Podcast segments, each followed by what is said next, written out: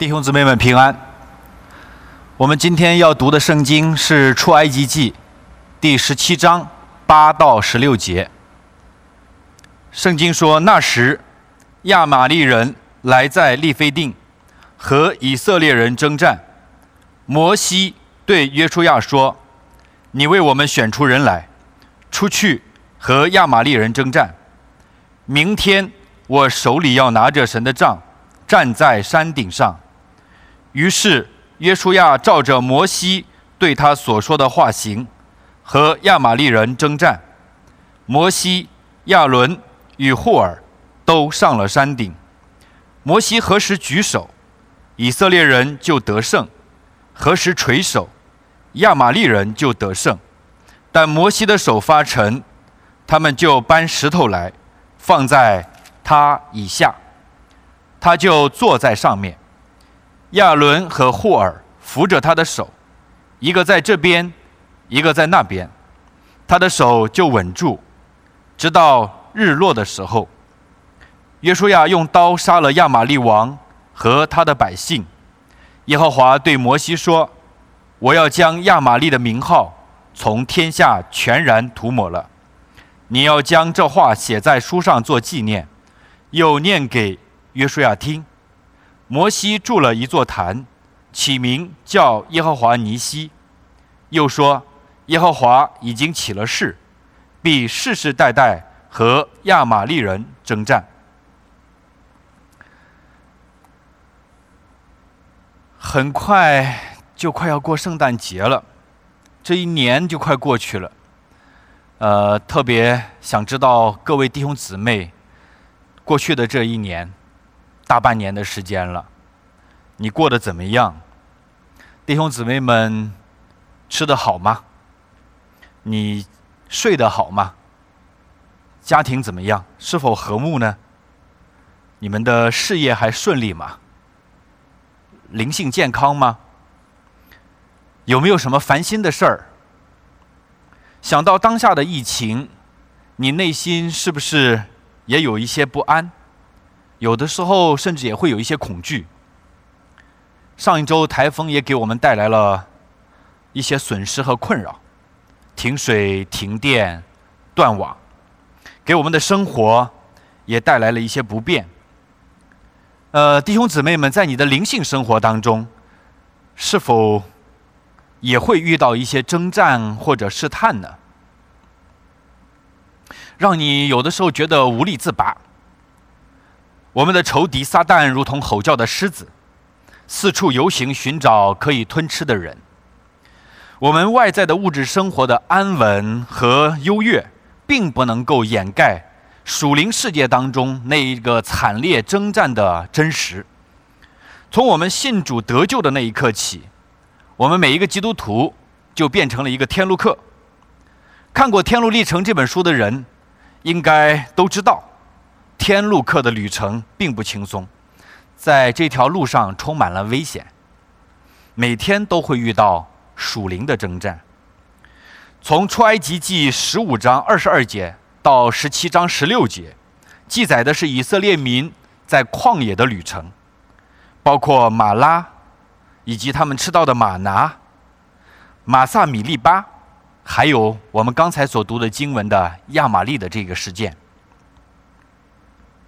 这一系列的事件放在一起，绝不是偶然。这些真实的事件让我们看到一群蒙恩得到拯救的人，成为神的百姓，他们的信心旅程当中充满了试验和挑战，甚至也会遇到生死攸关的征战。但是我们不用惧怕，因为从圣经中我们看到，神会带领他的百姓征战。并且会带领他的百姓胜过仇敌。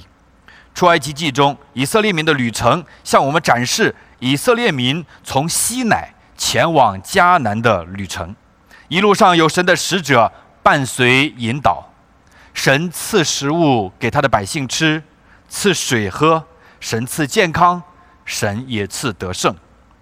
与亚玛利人的征战是以色列人出埃及以后第一次遇到打仗。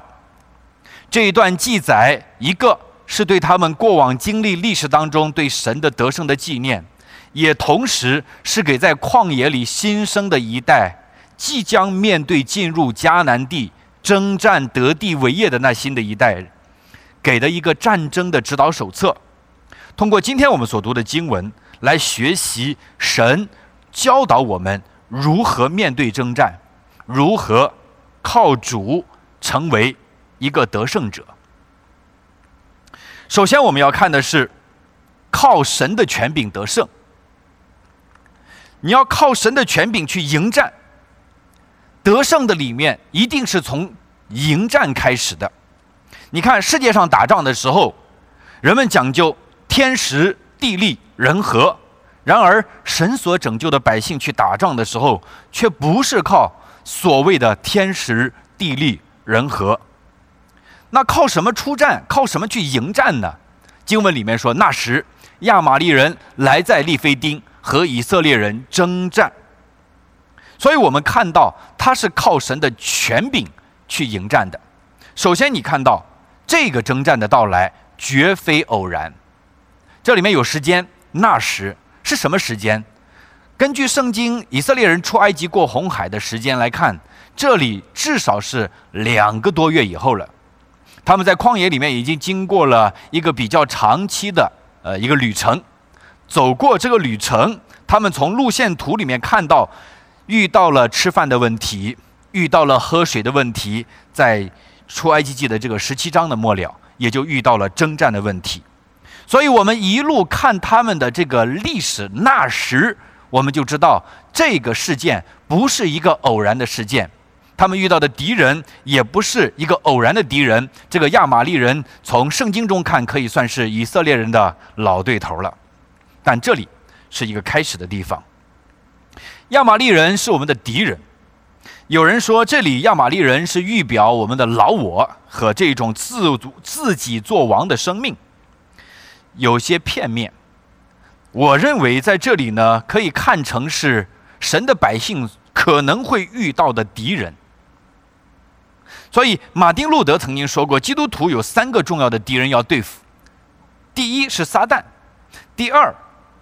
是这个世界，第三是我们自己，所以我想，这个我们征战的对象不光是老我老自己，同时包括这个世界我们的敌人撒旦和这个世界的潮流。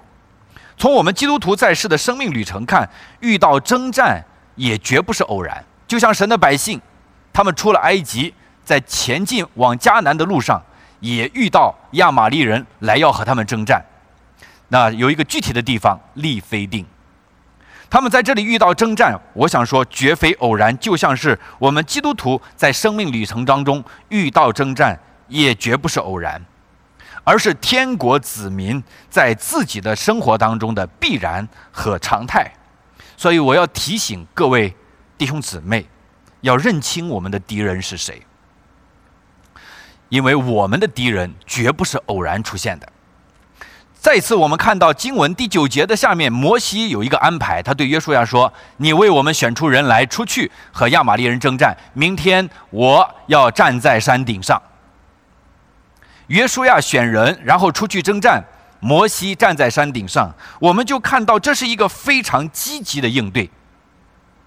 所有一系列的动作，让我们看见以色列人在没有任何优势的情况下面。相对这场征战和战争来说，亚玛利人是有优势的，因为他们常常打仗。为什么？他们常常抢劫过往的这些商队，他们去骚扰这些商队。在以色列人目前的情况下看，敌人非常强大。以色列人面对强大的敌人，却是非常积极的迎战。约书亚受命选人，找一些适合打仗的人。这个行动的背后，表达出一个积极的态度，然后。有些人在面对征战的时候表现的好像很积极，其实那一种积极只是喊一喊口号。有些人只做只喊口号而不做预备，这种应战的态度其实是一种消极的态度，就像是一个农夫躺在田边等候下雨一样。这种应对等候雨的方式绝对是消极的方式，所以。你去积极的耕作才是一个农夫认真等雨的态度。就像摩西吩咐约书亚，你去选一些人来打仗。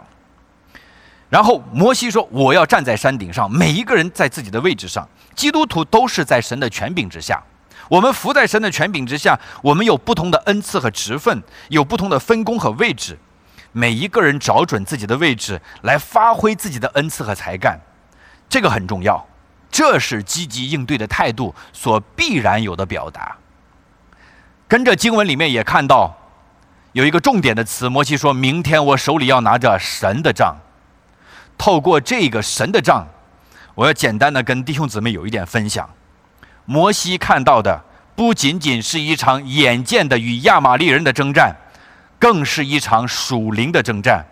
战争的主角是耶和华。摩西、约书亚等人只是配角。古人对征战的一种战争的看法呢，和现代人有一些不同。当古代的人两军交战的时候，他们不太不是仅仅认为他们自己在打仗，他们更是认为两边的神在打仗。所以摩西说：“我手里要拿着神的杖。”这是说明什么？就是要靠神的权柄去迎战。大敌当前，权柄非常重要。你靠什么权柄征战？你靠什么权柄调兵派将？摩西知道，我们面对这场征战是属灵的征战，能够洞悉这个战争的实情，看见这场战争迎敌的背后是需要上帝的权柄。摩西手里拿的那个杖是什么？我们应该还记得，在摩西旷野里，西乃旷野放羊的时候，就是一根放羊的棍子。神曾经让摩西说：“你把手里的杖丢在地上，它就变成了蛇。”神说：“你拿起这个蛇，拿起杖来。他抓着蛇的尾巴之后，蛇就又变回杖。我想经过这样一放一拿，这个杖就成了牧羊的棍子，变成了神的杖。清楚的告诉你，他手里拿的是神的杖。这就让我们看见了整个战争的实情是属灵的战争，他需要靠神的权柄来迎战。这个神的杖。”也在后来的战争当中起到了决定胜负的作用。所以，基督徒在遇到各种征战的时候，一定要记得，我们是靠神的权柄迎战。我们是靠神的权柄迎战。在个人的生活中，我们好像以一己之力在对抗着整个世界的潮流。撒旦也每一天在寻找我们，想要吞吃我们。今世的风俗、世界的潮流，让我们陷入漩涡，整个人常常觉得无力自拔。我们在这个世界上活着，属灵生命和世界的生活，仿佛就是从一个坑里爬起来以后，然后又跳入了另一个更大的坑。这个世界的潮流有更多的坑等着我们基督徒。我简单举一些，比如说目前流行的一些保健的坑。保健呢，就是告诉你怎么样更健康；微商的坑。一环一环的这个套路，投资的坑一个比一个大。在你的生活中，你也会发现，你的配偶说了算，你得听他的；你的孩子说了算，好像也你也得听他的；你的朋友在你旁边指指点点，你也得听他的。手机说了算，因为你把很多时间放在手机上面；网络说了算，你可能浏览了很多无聊的网站，看了很多无聊的视频，好像他们对我们都有权柄，就是我们自己说了不算。我们什么时候失去了对我们自己人生的权柄呢？我们已经对自己的人生说了不算了。我们似乎都不知道。我们挣扎反抗，想要夺回权柄，却发现根本无济于事。面对所有突如其来的征战，我们属灵征战的出路究竟在哪里呢？我们要如何迎战呢？你个人的征战要靠神的权柄，把自己挣扎从坑里爬出来。所使用的那个牧羊的棍，交出来，让他被神使用，成为神的杖，从自己心里接受神的权柄，完完全全的降服在神的权柄以下，你就拥有神的权柄在自己的身上。你拥有神的权柄在自己的身上，你就可以依靠神的权柄去征战。在教会传福音的施工上，抢救灵魂的征战。更是要靠着神的权柄。马太二十八章末了十八到二十节，大使命的基础是耶稣基督说：“天上地下所有的权柄都已经赐给我了。”教会是靠主耶稣基督的权柄去迎接属灵世界的那个抢救灵魂之战。教会若失去这个权柄，之后的传福音、施洗、教导也都不可能有得胜。如果整个教会降服在主耶稣基督的权柄之下，靠着主的权柄去和仇仇敌征战，教会拿着天国的钥匙，这个钥匙也有权柄的意思在里面。我们开了门，就没有人可以去关。我们可以决定谁可以从这个门进入，这是上帝给教会的权柄。当我们把钥匙拿到的时候，神就是给了我们一种权柄。我们可以进出神的家，神把钥匙给我们教会，我们要竭尽全力领人进入神的家。初代教会靠着这个权柄，神将得救的人数天天加给他们。教会的属灵境况也是大大的复兴，这是值得我们思考和效法的。那我们要打仗，仅仅靠着权柄就能够赢了吗？或者你拿到一个尚方宝剑，这场仗就打赢了吗？还不足够，还需要有足够的能力。就是我们要谈的，靠神能力打仗。我们是靠神的权柄迎战，我们也要靠神的能力打仗。在古代的时候，车和马是打仗的重要装备，所以谁的战车多、战马多，就意味着谁在战争中。具有强大的战斗力，有优势，取胜的可能性就比较大。然而，在圣经当中，我们看到神的百姓打仗不是这样，神也不允许他的百姓靠车靠马打仗。取胜是靠什么呢？在诗篇第二十篇第七节里面说，有人靠车，有人靠马，但我们要提到耶和华我们神的名，神所拯救的百姓靠神的能力打仗。首先，你看第十节的经文，约书亚照着摩西所说的话行，这是约书亚要做的。他选好了人，就出去与亚玛力人征战。其次呢，这里还有摩西、亚伦与户尔，他们都上到山顶。约书亚上前线打仗，顺服安排。摩西他们站到山顶自己该站的位置，在这场战争当中，依靠神的能力，他们各司其职。每一个人找到自己的位置，每一个人站定自己的位置，这是靠神能力最基本的表现，而不是躺在家里面去靠神的能力。接着我们看到十一节到十二节里面，摩西何时举手，以色列人就得胜；何时垂手，亚玛利人就得胜。当我们读到这段经文，我们发现，祷告决定战局。所以这个地方我们看到的是需要同心祷告，这个同心的祷告就决定战局。以色列人战胜敌人的关键是在乎摩西举手。那到底在经文里面这个举手是什么意思呢？你看看第九节，他给我们一些提示。摩西说：“我手里要拿着神的杖。”这个举手应该就是把神的杖举起来。我们开篇的时候有一个图画，摩西是这样。把神的杖举起来，然后呢，亚伦霍尔在他的左右，把他的手托起来。那摩西举起手的时候，他手里面是什么？那是神的杖。神的杖高高举起来的时候，是一个象征性的动作，就是神的权柄高高在上，人所有的一切都伏在神的权柄之下。这个象征性的举动，它的意义就是向神呼求。向神祷告，因为这个祷告决定山下战斗的局势，输赢都在这儿呢。若是只有摩西一个人，估计以色列人一定会惨败。为什么？因为经文说摩西的手发沉，他手酸了，会下垂，手垂下来，以色列人就败了。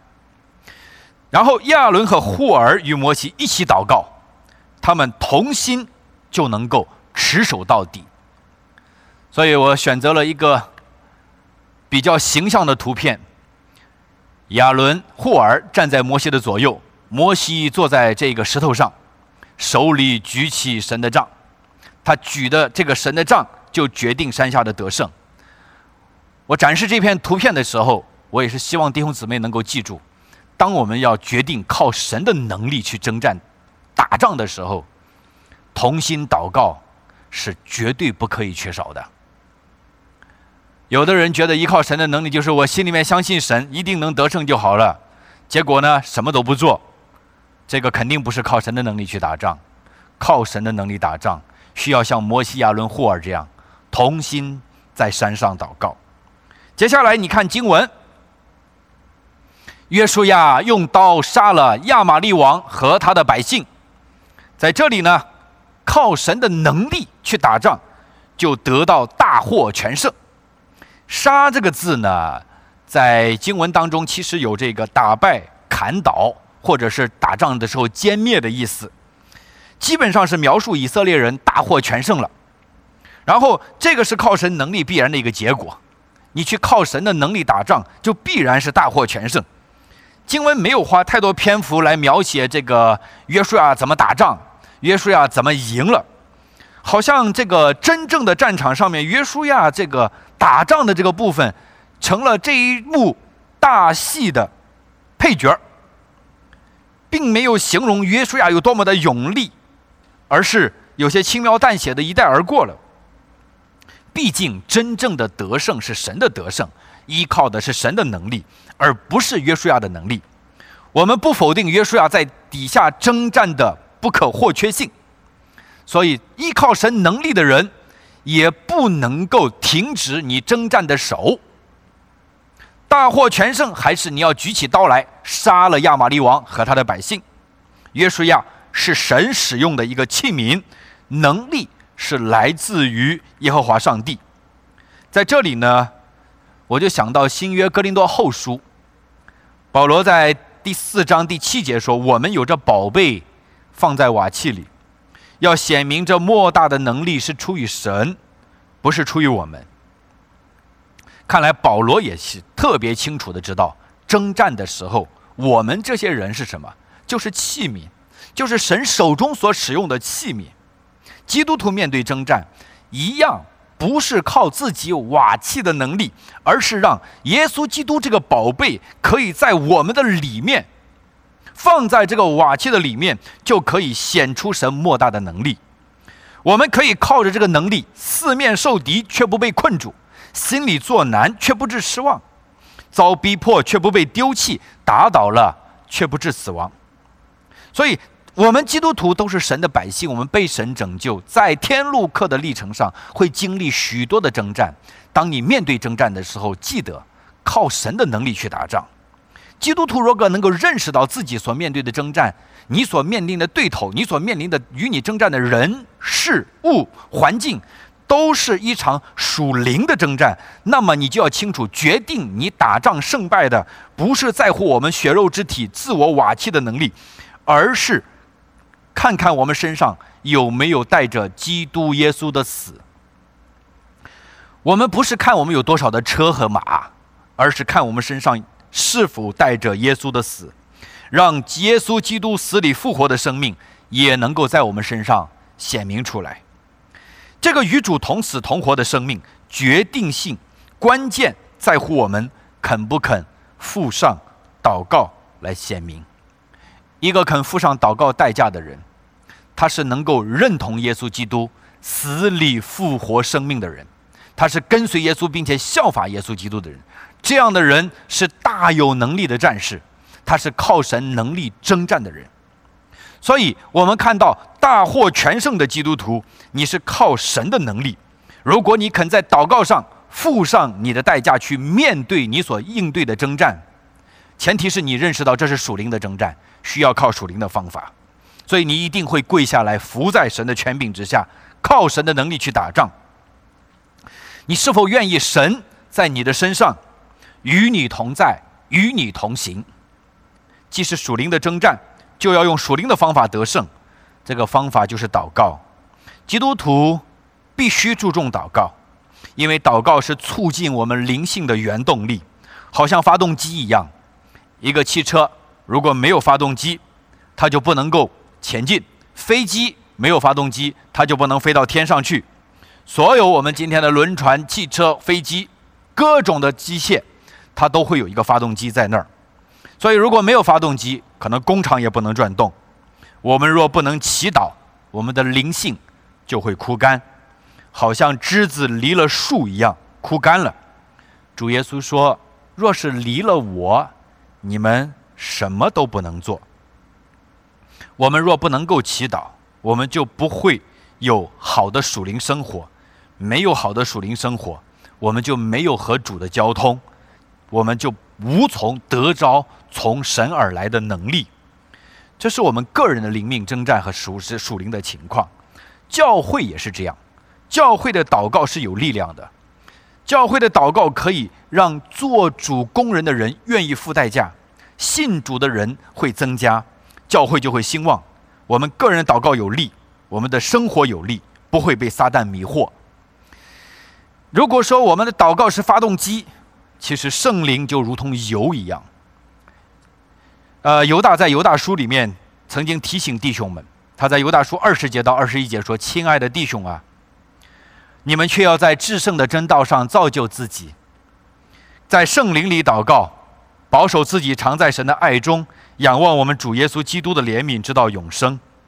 教会要常常聚在一起祷告。”耶稣说：“我又告诉你们，若是你们中间有两个人在地上同心合意的求什么，我在天上的父必为他们成全。同心合意祷告呢，就是你要集体性的祷告，必须有两个人以上的这种合作，同心合意。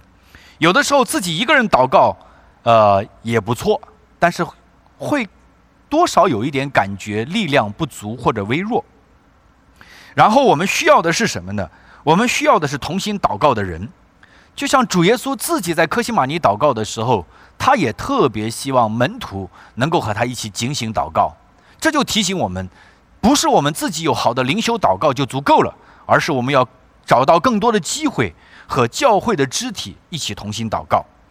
呃，最近几个月我自己呢，就和几个弟兄每天早上固定的时间一起祷告，一起灵修。我特别感恩，就是。我就感觉到自己的这个灵修和晨祷更加规律了。一个人的时候呢，总是没有那么的规律。每天你肯定有祷告和灵修，可是呢，你就会早一下晚一下，或者长一下短一下。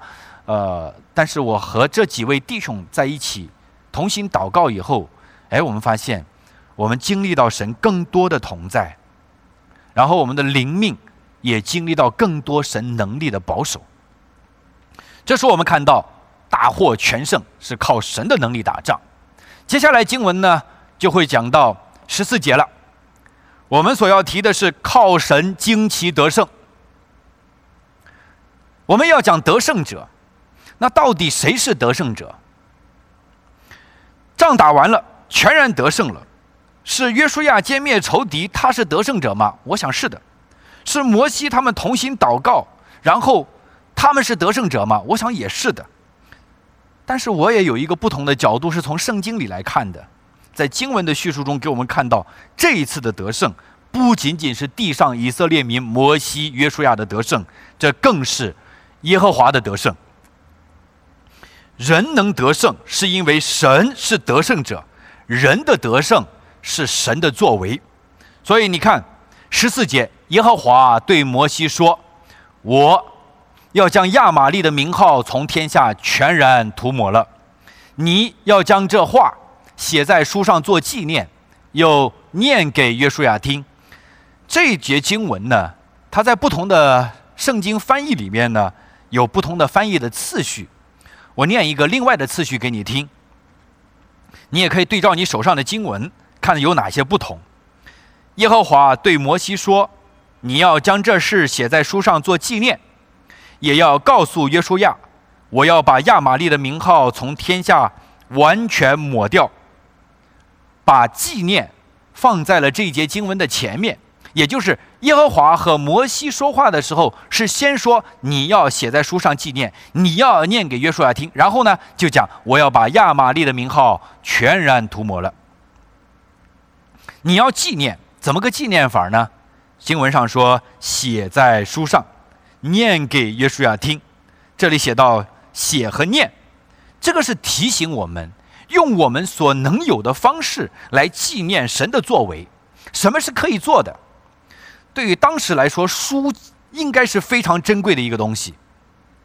不是所有人都能够有一本书，不是所有人都能够写字，所以要把它写下来，其实是用蛮珍贵的一种方式。你知道，最早人类结绳记事的时候，就是很珍惜文字的。你不能把所有琐碎的事都拿来写，因为纸太贵了。可能在摩西的那个时代，还没有纸张呢，写在皮子上，写在一些瘦的甲骨上面，或者写在泥板上。不管怎么样，他命令你要写在书上，这是可以做的。然后呢，才是说我要抹掉亚玛利人的名号。这是神的征战，明明是约书亚打赢了，也明明看到是摩西的祷告举起杖让以色列人赢了。但是这个地方对于这个征战的战争的这个结束的时候，怎么总结的？怎么评估的这场征战？耶和华神说：“这是神的作为。”你要纪念，是神要把亚玛利人的名号涂抹掉，这是神的作为，百分之百神的工作。亚玛利人的除灭，神才是真正的得胜者。这个就教导我们要怎么去看我们地上的征战。有的时候我们靠着主也会打赢，有的时候我们也会输。但不管怎么样，我们遇到征战的时候，我们一定知道谁在征战，不光是我们自己，是神的作为，是神的作为。接下来呢，我们就看到纪念神的作为之后呢，到了第十五节的经文，摩西筑了一座坛，起名叫耶和华尼西。这个耶和华尼西，这个是我们教会的基督徒都特别熟悉的一句话，我们也喜欢用这一句话。我就认识一个青年的小组，他们起名字的时候，给自己的组的名字叫做尼西组，哈，尼西组。这个如果非基督徒的，他这个不太懂这个尼西是什么意思。圣经里面有一个括号。在这个括号里面写解释就是，耶和华是我惊奇，耶和华是我惊奇。那十五节说，摩西筑了一座坛，起名叫耶和华尼西。耶和华是旷野百姓的惊奇。我要对这个惊奇做一个解释。惊奇就是高高举起的一大块布，它是纪念一个特别事件要去做的一件事。摩西通过这一座坛。把它住在百姓中间，就仿佛是举起了一块大的布，叫旌旗，就是把神这个旌旗高高的立起来。所以，我看第十五节的时候，我们讲到靠神旌旗得胜，这里你要把神的旌旗立起来，就像摩西要把坛住在百姓中间一样。摩西通过坛让百姓纪念耶和华神的旌旗是他临到的记号。宣示神的能力，保护神的子民不受仇敌的侵害。所以，我们如果相信，我们也靠神的旌旗得胜，我们也要学习摩西一样，把神的旌旗立起来。你说我们是要立一块布的大旗呢，还是要摆一个石坛呢？今天都不是这样。古代的时候是立一座坛，今天是高举十字架。格罗西书二章十五节说：“即将一切执政的掌权的掳来。”明显给众人看，就仗着十字架夸胜。这里保罗给格罗西教会所说的夸胜，是领导得胜的行列，叫夸胜。带着一队人，这一队人排成一列，有人领导他们，这个就叫夸胜。那么，什么在领导这些得胜者，在凯旋往前走？那你看，还有表现出的是一幅图画，就是在十字架旌旗的领导之下，一群与基督同死同活的得胜者。凯旋往回走，赢了。另外一幅图画在哥林多后书二章十四节，保罗说：“感谢神，常率领我们在基督里夸胜。”这句呢，也可以翻译说：“感谢神，使我们常在基督所俘虏的行列之中。”两幅图合起来看的时候，就是神在我们基督徒面前立起十字架的旌旗。并把我们所有的基督徒放在耶稣基督得胜的行列里，十架在前面，基督领着我们，让我们跟随基督，并靠着耶稣基督得胜。所以这里就是每一个基督徒，你也知道，不要光记住耶和华尼西的这个称呼和纪念，也不要光记得这个惊奇的词，要想起我们基督徒在新约圣经当中被教导立起神的惊奇。对于所有我们跟随耶稣基督人来说，十架是我们的惊奇，基督是我们的元帅，在基督的得胜当中，我们也都一同得胜。那最后我们要看的就是成为神的勇士。十六节又说，耶和华已经起了誓，必世世代代和亚玛利人征战。这里我所提的就是要成为神的勇士。这一节的翻译呢，还有另一个。不同的一个次序和一个句子，我念给你听，也是可以做一个对比。我们和合本说耶和华已经起了誓，但是在不同的翻译版本里面，十六节说摩西又说向耶和华的旌旗举手，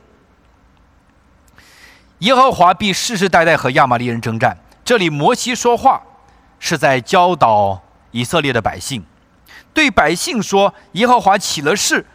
这个解释呢是比较难的一节，因为有不同的翻译，有不同的说法。对于这个启示的这个词，那我还是比较倾向于，呃，我所念的这个翻译的方法是向耶和华的旌旗举手。这个地方是比较被广泛接纳的一种翻译方法，也就是对神权柄的接受，对神能力的依靠，对神惊奇的回应。地上的征战是耶和华的征战，神已经为我们立起旌旗，我们需要回应神，在基督得胜的行列当中，成为神大能的勇士，也就是成为神的精兵。每一个人在基督的行列当中都被称为基督精兵。所有神的百姓，无论你今天遇到什么样的风浪和征战，都不要怕，只要你在基督的行列当中。仰望十字架的旌旗，最后一定全然得胜。神是得胜者，你在基督里也可以成为得胜者。这里呢，我还是分享一首诗歌，来结束我今天要跟大家分享的这个信息。这首诗歌叫做《基督精兵前进》，其中一共有四节歌词，我要唱一、二、四三节。唱完这个之后，我们就结束我们的分享。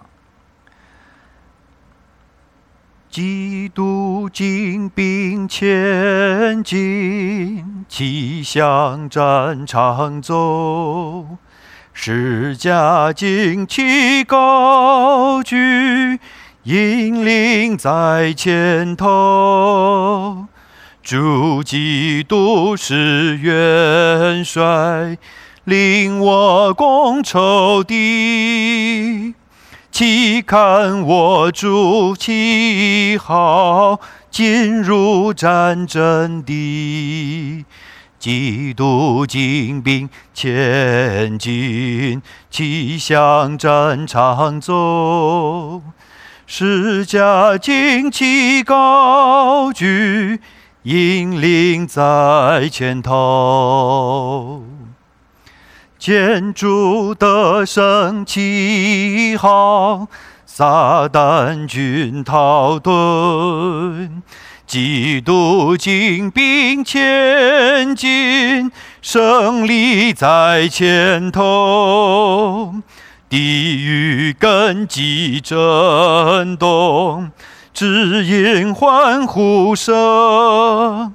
主内弟兄高唱，向主献颂扬。基督精兵前进，齐向战场走。十架旌旗高举，引领在前头。蒙恩圣徒前进，欢欣齐向往。大家异口同声，凯歌高声唱，荣耀尊贵颂赞。归基督我王，世人天使同唱，颂扬永无疆。基督精兵前进，齐向战场走。十架旌旗高举，引领在前头。